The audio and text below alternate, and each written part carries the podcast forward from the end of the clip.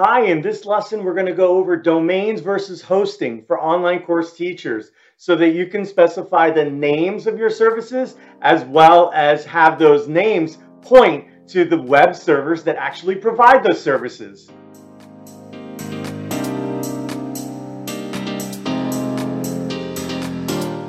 Hi, I'm Angel from Artsy Course Experts, and we help creative online course teachers with their tech.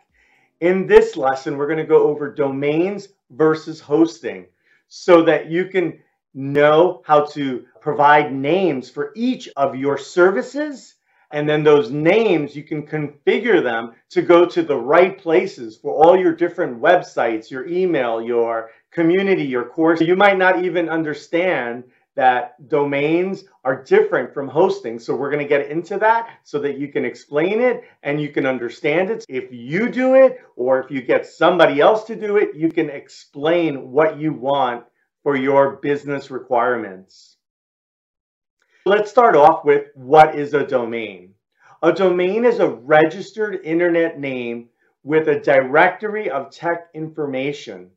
A domain might uh, artsy course experts dot com, and with that domain, there's a list of information. Where is my website? Where is my email? Where are my courses? Where are my communities? All those different things. For everything within that name, it's like an address book, so to speak. And for each part of that domain, for any asset there, there's an entry that says where to go find it. So that's the domain. It's sort of the official name, and it has information about where to find each aspect of things for that domain. Next up is hosting. What is hosting? Hosting is the computer that actually provides a service. So hosting is the actual computer that is the web server, and it may or may not be the same provider that gave you the domain. The hosting could be a different provider. It could be a totally different type of technology. But the point is that hosting runs the actual files. It has the data, and it serves, and your clients, your customers, your students talk to your hosting provider to receive information. Hosting is the actual computer that provides the service. Domain is the address book that tells you where to go get that server. Let's dig into this a little bit better.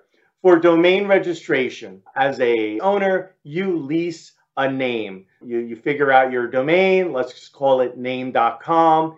You register it from a place like GoDaddy or Namecheap or registrar dot com, and you register your name, and you pay monthly or you pay yearly or whatever your arrangement is. You then have that name, and you get to decide what happens when people visit that name and what are all the services that are associated with that name. There is a term called T L D, or top level domain.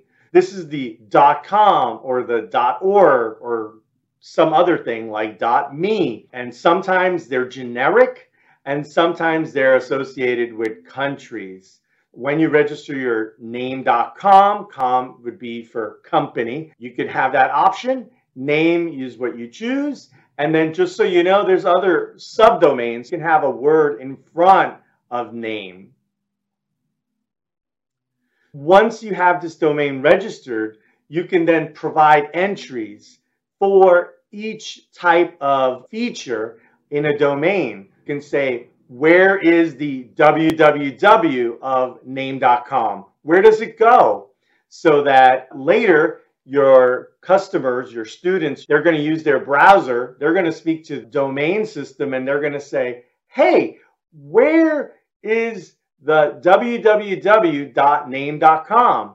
And then the domain system is going to return them an I P address, and then they go to that website to go access the service. You should also be aware that there's this D N S, domain name system, and that's how all these systems talk and communicate, this shared database. This is where all your information about your domain is stored, and in the example of a student with a computer browser, their computer uses D N S to look up your name. And once they look up your name, they get an I P address, an internet protocol address that says, hey, that computer, that service that you need, it's over there.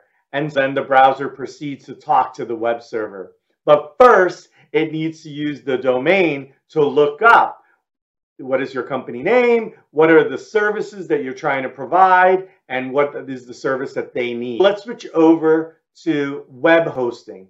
Web hosting is the actual web server. This is a real computer somewhere at a data center that has a computer, it has a hard drive, it has a network, and it's running a program. It could be a web server, it could be a different kind of custom program, like a custom course application, but it's a real computer running service. And so it had access to all your files.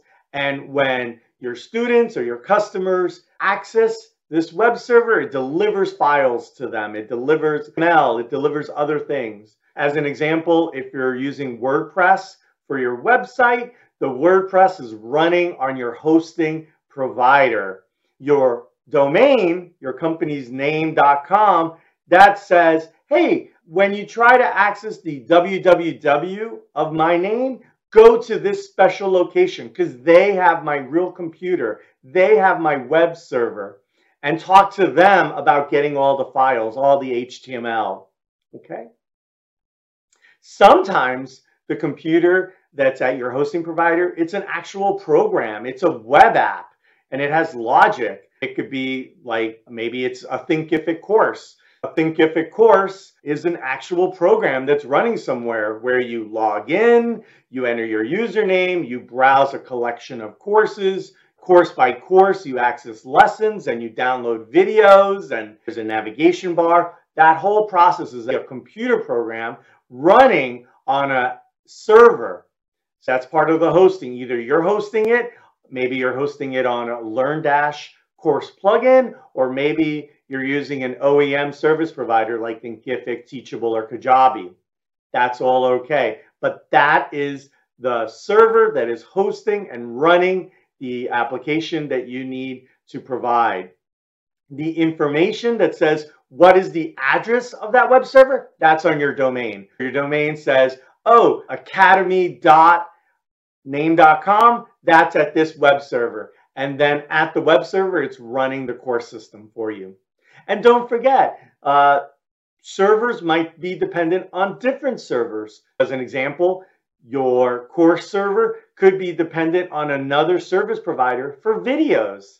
Videos could come from Wistia or Vimeo. You may or may not even know that, but your clients, your students who access your course system, they are accessing your web server and it provides all the H T M L, the navigation, the, the P D Fs and whatnot, but it might also rely on other third-party servers to pull in extra information.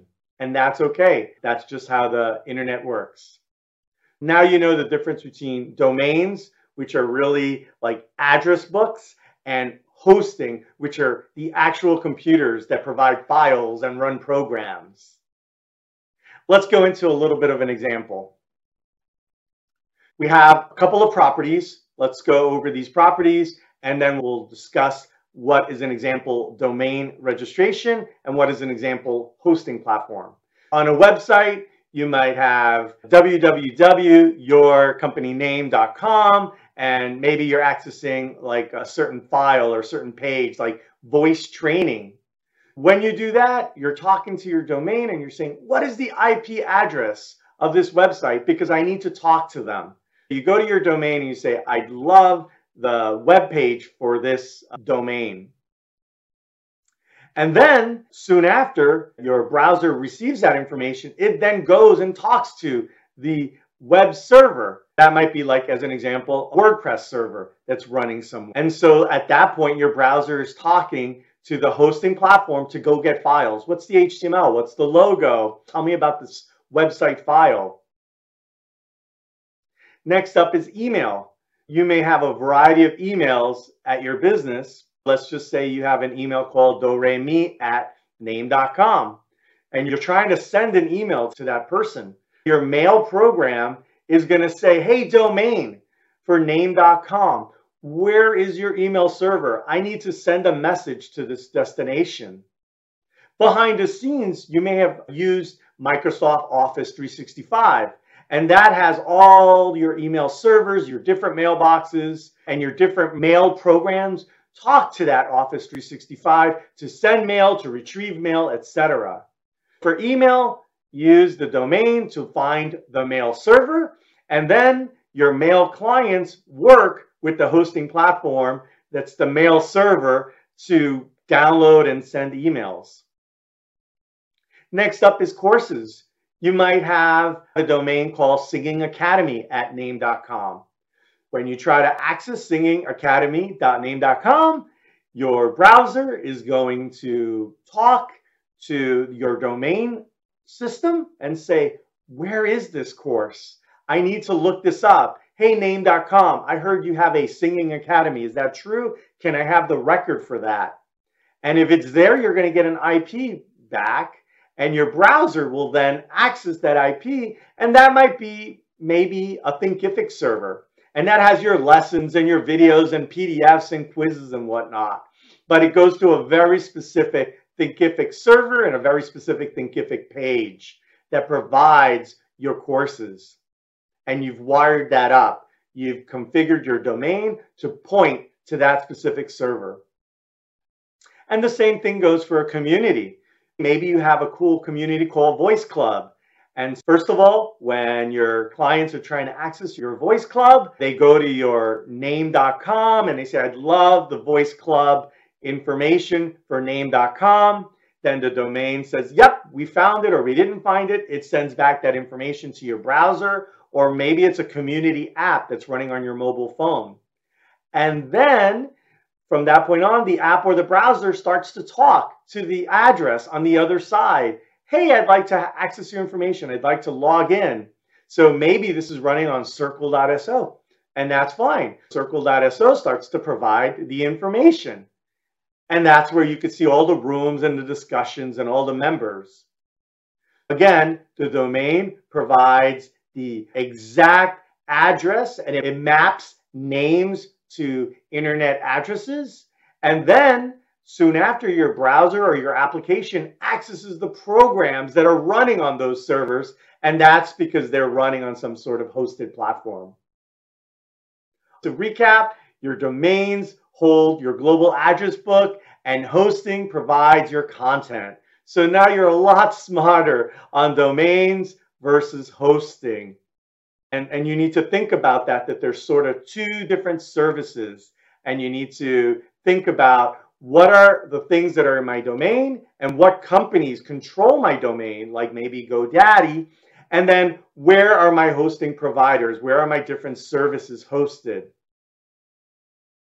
To learn more, check out the info and links in the notes. Subscribe now to get more tips for creative online course teachers.